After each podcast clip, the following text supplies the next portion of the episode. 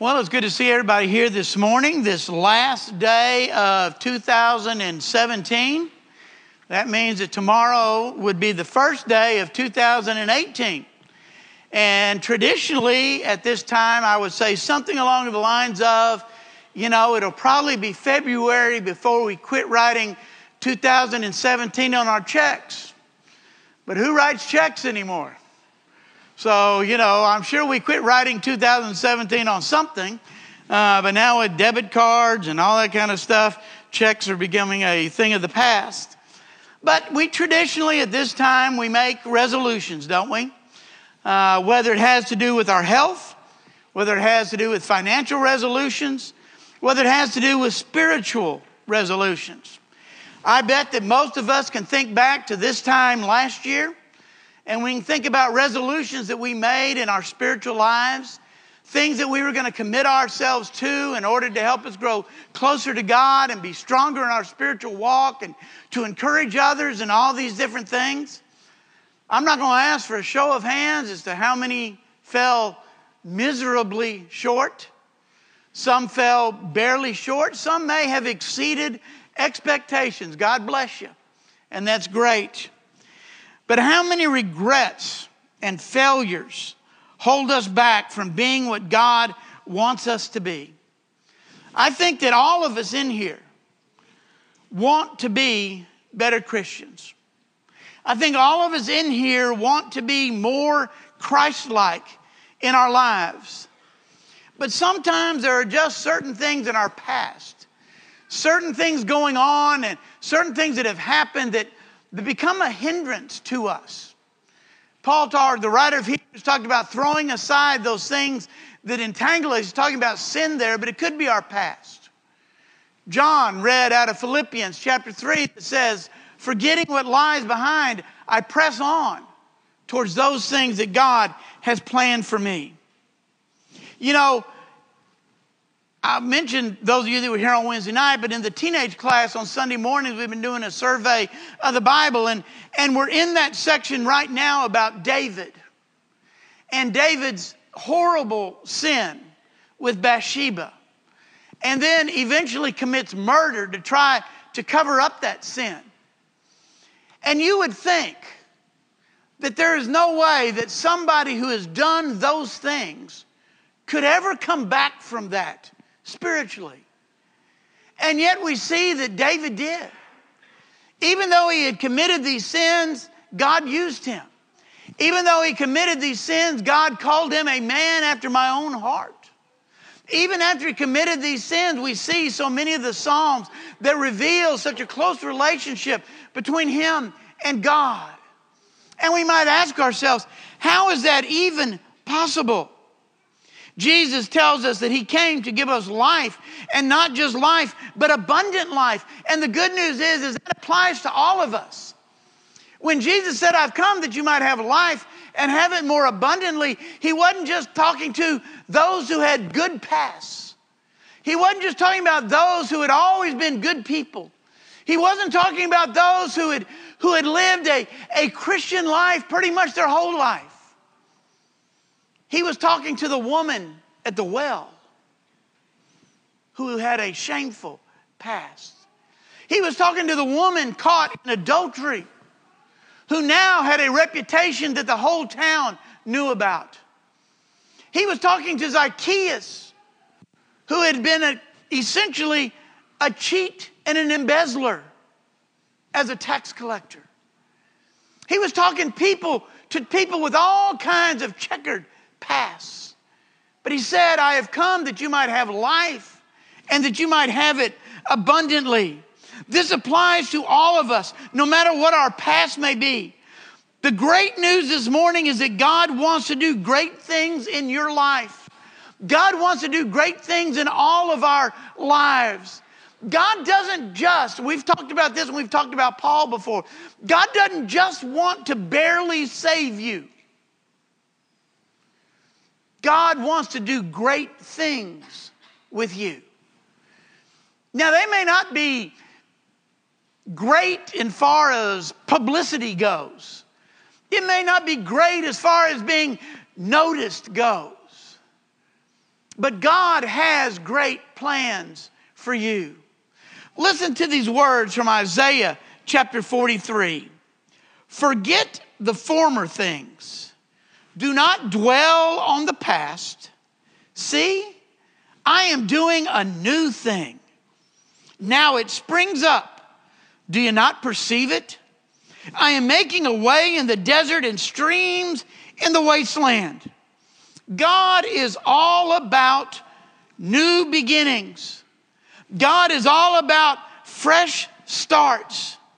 As we close the page on 2017 and we get ready to open the blank page of 2018, God says, I want to do new things in your life. I want to do great things in your life. No matter who we are or what we've done, God is infinitely more interested in the present and the future than he is the past. God does not want to let those things that we have done, those mistakes we've made, those failures that we have had, God does not want to, for those things to bring us down and keep us from doing the things that He has planned for us. You know, I watch football. This time of the year, I watch a lot of football. And one of the things that the commentators always say is after a quarterback throws an interception, it's really important how he comes out on that next drive. Is he going to be confident enough to throw that pass again? Or is the fact that he threw an interception on the last drive going to keep him from doing the things that he needs to do? God is the same way with us. He doesn't care about football. Those of you who think, you know, that the Cowboys are his team, he doesn't care about them. But he does care about us and He cares about our lives. And He says, Yeah, you may make mistakes. Yeah, you may have a past, but I can still do great things in your life. Think about the people that God has used. Moses was a murderer, and he used Moses to lead the children of Israel out of Egypt. David, as we already said, an adulterer and a murderer, and God used him. Paul, a persecutor of the church to the point I think that he was responsible for people's death. And God used him. God can use us no matter what our background is. These words, these words that are up here, were written to Israel while they were being punished for their disobedience. You remember, you know, Israel disobeyed God and started worshiping idols and all these different things. And so God punishes them. They're in the middle of this punishment when God says to them, I've got great things planned for you. Y'all have messed up, but I still have great things planned for you. You're not going to believe what I'm going to do among you. And God, I believe, says that to us as well.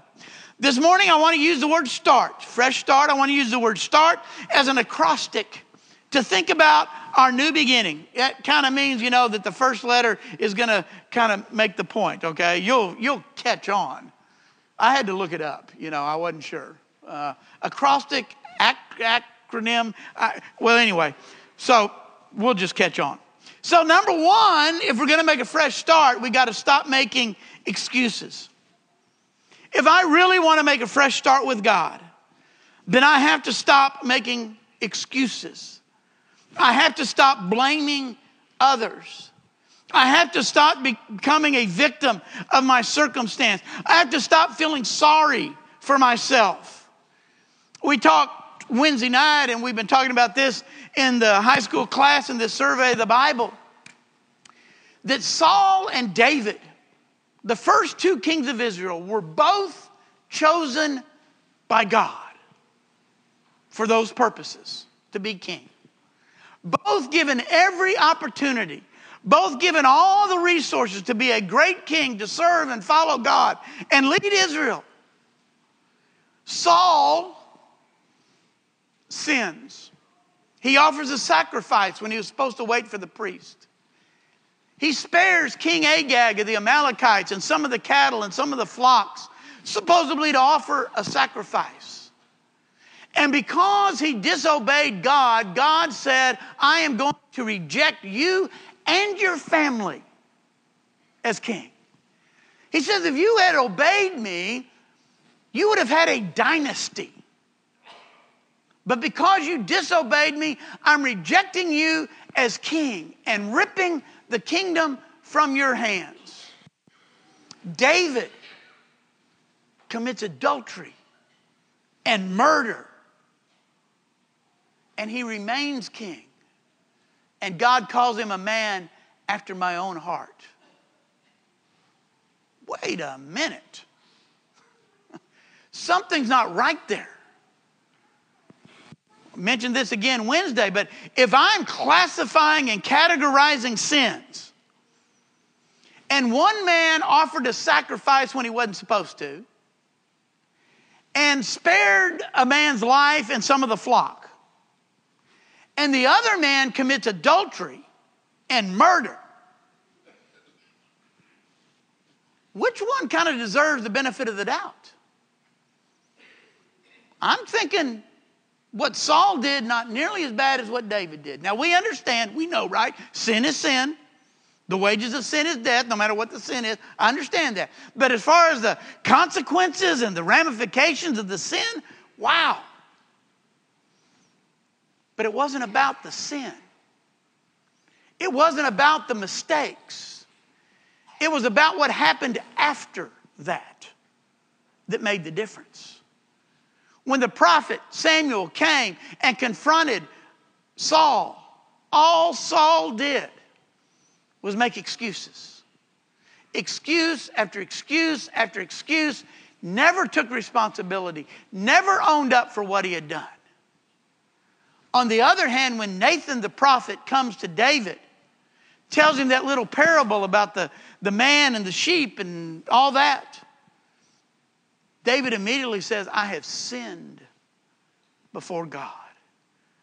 And Wednesday night we read the 51st Psalm, the psalm that David writes, a repentful,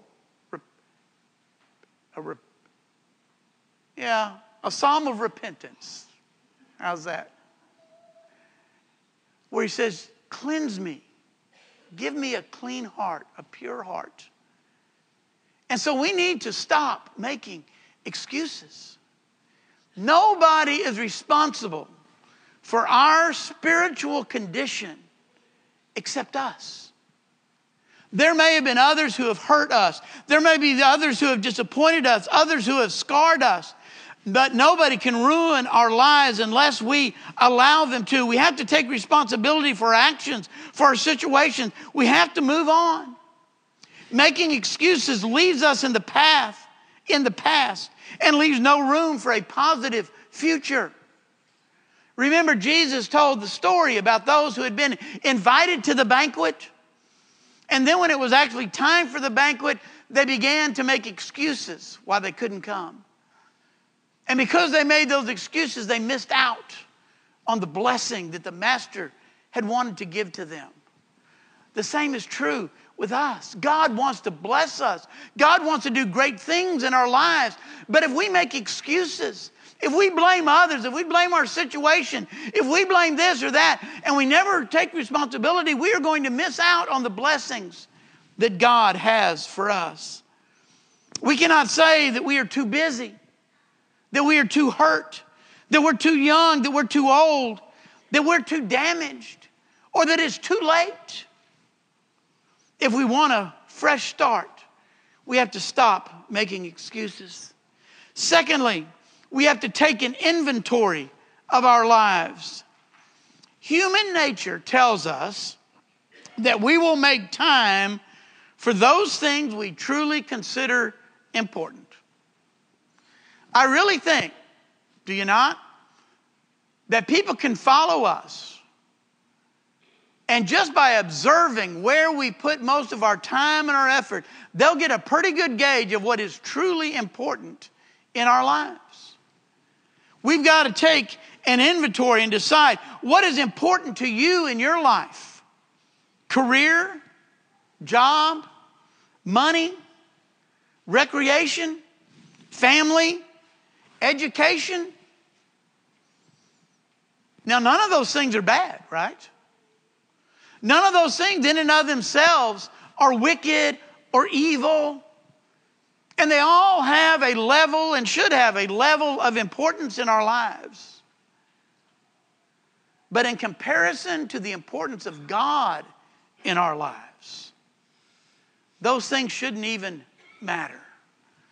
Remember when we were doing the Are You a Fan series, and we got to that part, that really weird part, where Jesus says, Unless someone hates his father and mother and brother and sister, he, cannot follow me. Woo! That is a strong word. How many here in your family, you don't let your, we don't say hate? Well, Jesus did.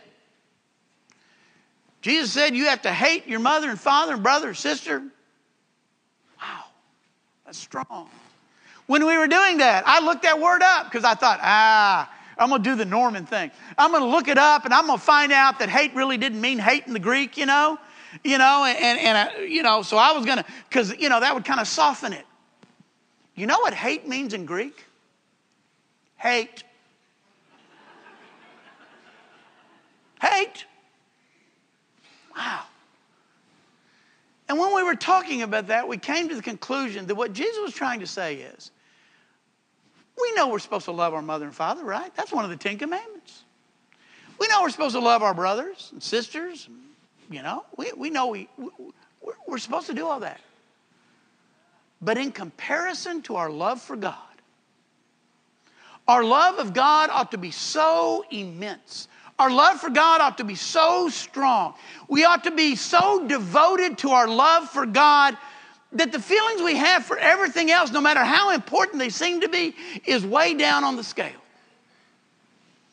Way down on the scale. God says, You love me more than anything. As an individual, as a family, what is important to us? Parents, what is the most important thing to you for your children? Is it that they are successful academically? Is it that they are successful athletically? Is it that they are successful socially? Or is it that they are successful spiritually? That has got to be the most important thing. It's great if our kids are smart. It's great if our kids are athletic. It's great if our kids have lots of friends. But none of that matters if they don't have a relationship with God, a foundation in faith that will lead them not only here, but in the life to come. Jesus talked about where our treasure is, that's where our heart is. What do we invest our time, our energy, and our resources in? To get a fresh start, we have to honestly evaluate the priorities in our lives. Thirdly, we have to act in faith. Once you've taken an inventory, you have to act. You have to step out on faith and need what needs to do, need to do what needs to be done. This is going to shock you. But I am making a resolution for this new year to be healthier, to lose weight,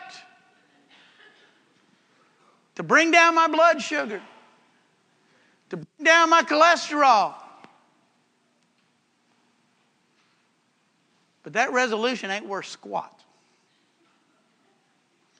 if I don't get up off the couch and get on the treadmill. That resolution is absolutely meaningless if I don't put down that fork. I'll just eat with my hands, but anyway, you, you, you get the metaphor. Resolutions are of no value if they aren't backed by action. I know that's true when it comes to my physical well being. But the same is absolutely true with our spiritual well being as well. We can make all the resolutions. We know, right, that saying about the road to hell paved with good intentions? We can have all the good intentions in the world. But if we don't act on them, if we don't actually do what needs to be done, then the resolutions are useless. I love that story of Peter walking on the water. Now, we normally call it the story of Jesus walking on the water, but I like Peter walking on the water. And what I like about that is when, you know, Jesus is coming out and and and they're all scared because it's night and the storm is coming and they see this ghostly figure on the water and Jesus says, "Don't fear, it's me." And Peter says, "Well, if it's you, let me come out there." Now that's resolution, isn't it? That's an intention. That's crazy talk. And Jesus says, "Come on." Now it's time to put your money where your mouth is. You see, it wasn't faith when Peter said, If it's you, let me come out there. That wasn't faith. It was faith when Peter got out of the boat. That was faith. And if we are going to be better people, if we're going to have a fresh start, we got to get out of the boat. We can't talk about getting out of the boat. That's what I'd be doing. I'd be thinking, oh, well, you know, ooh, it's awfully, you know, the waves are kind of like that, and, and, you know, I'm not so sure. And hopefully procrastinate until Jesus got to the boat, and then I wouldn't have to get out of the boat. But Peter got out of the boat. You know, making that first step, step, acting is, is the biggest thing. For me, the second day on the treadmill is not the hardest. The third day on the treadmill is not the hardest. The 30th day, I've never gotten there, so who am I kidding? I'm not going to lie to you. The hardest day on the treadmill is the first day the first day. God has all kinds of great things planned for us, but we've got to act.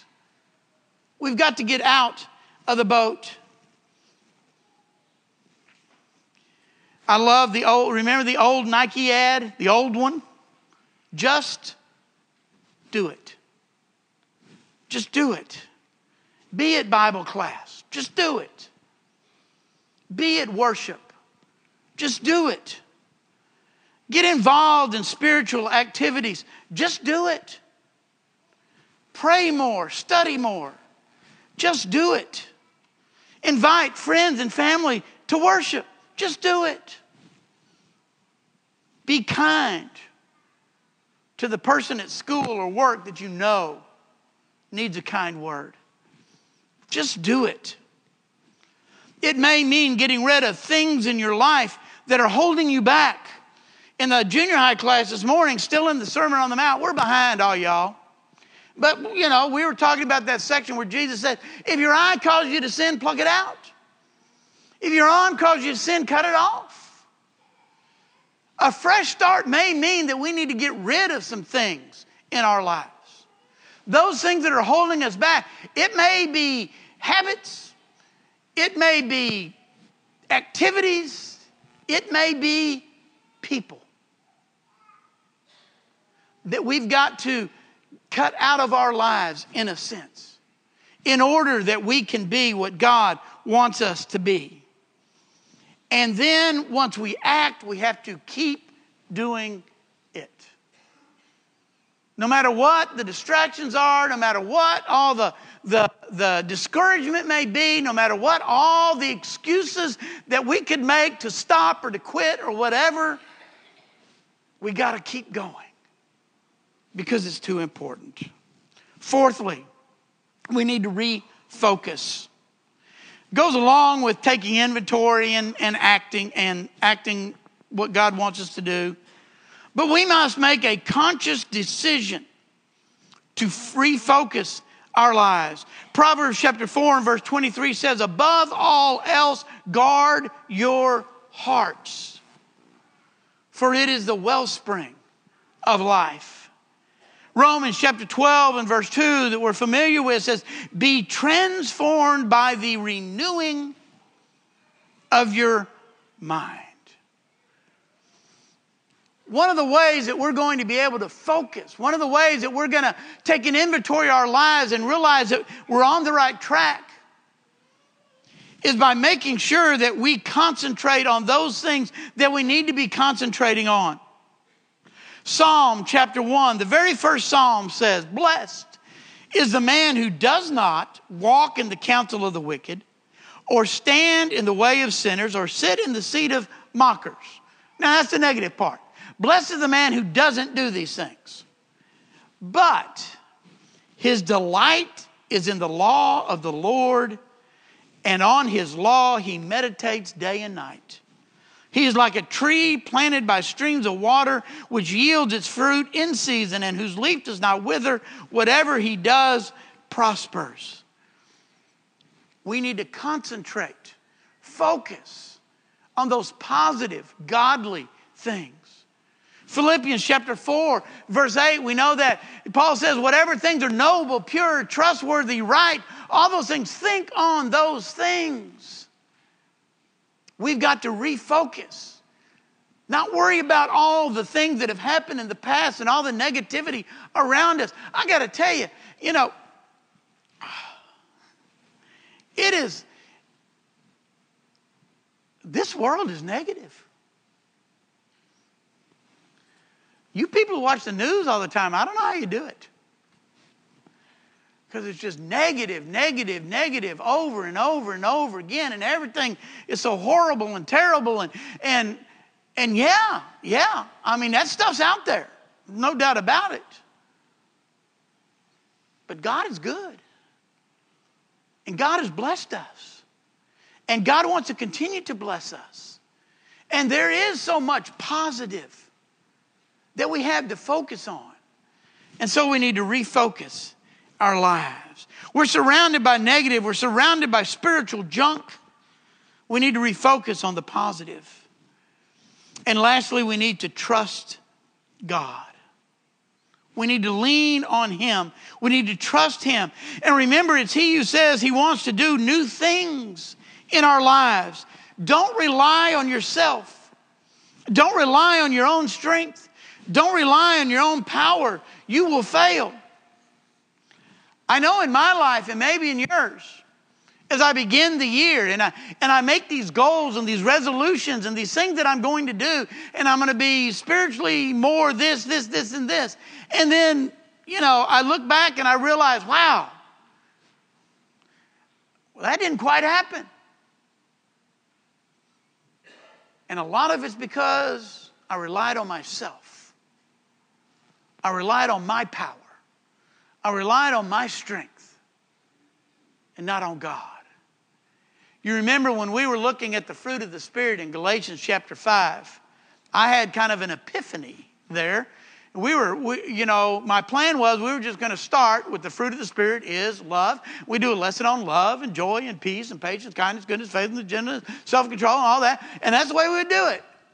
That was my intention. And then I started reading the verses above that that talked all about life in the Spirit, being led by the Spirit, walking by the Spirit. And I realized if we just took those fruit of the Spirit individually and said, I need to love more, I'm going to work on that, I'm going to love more, I'm going to fail. If I say, I want to work on joy, I want to be more, I want to work on kindness, I want to be a kinder person. So I'm going to make myself kind, I'm going to, and I'm going to be kinder. I'm going to fail. But if I'm walking with the Spirit, if I'm letting the Spirit lead me, if I'm letting the Spirit guide me, I will become kinder. I will become more joyful. I will become more loving. Without trusting God and letting Him lead me, I will fail in those endeavors. God never asks us to do something without providing the resources to do it. How many times did we find that in the Old Testament? The children of Israel, oh, we can't, we can't take that land. There's giants and all that. We can't do it. God, God said, well, actually, you know, Joshua and Caleb said, yes, we can. Why? What makes you think that this ragtag people who just got out of slavery, who know nothing about fighting or making war or anything like this, probably don't even have any weapons. What makes you two think that we can take this land? Now, I'm ad libbing here a little bit. But Joshua and Caleb said, because God said we could.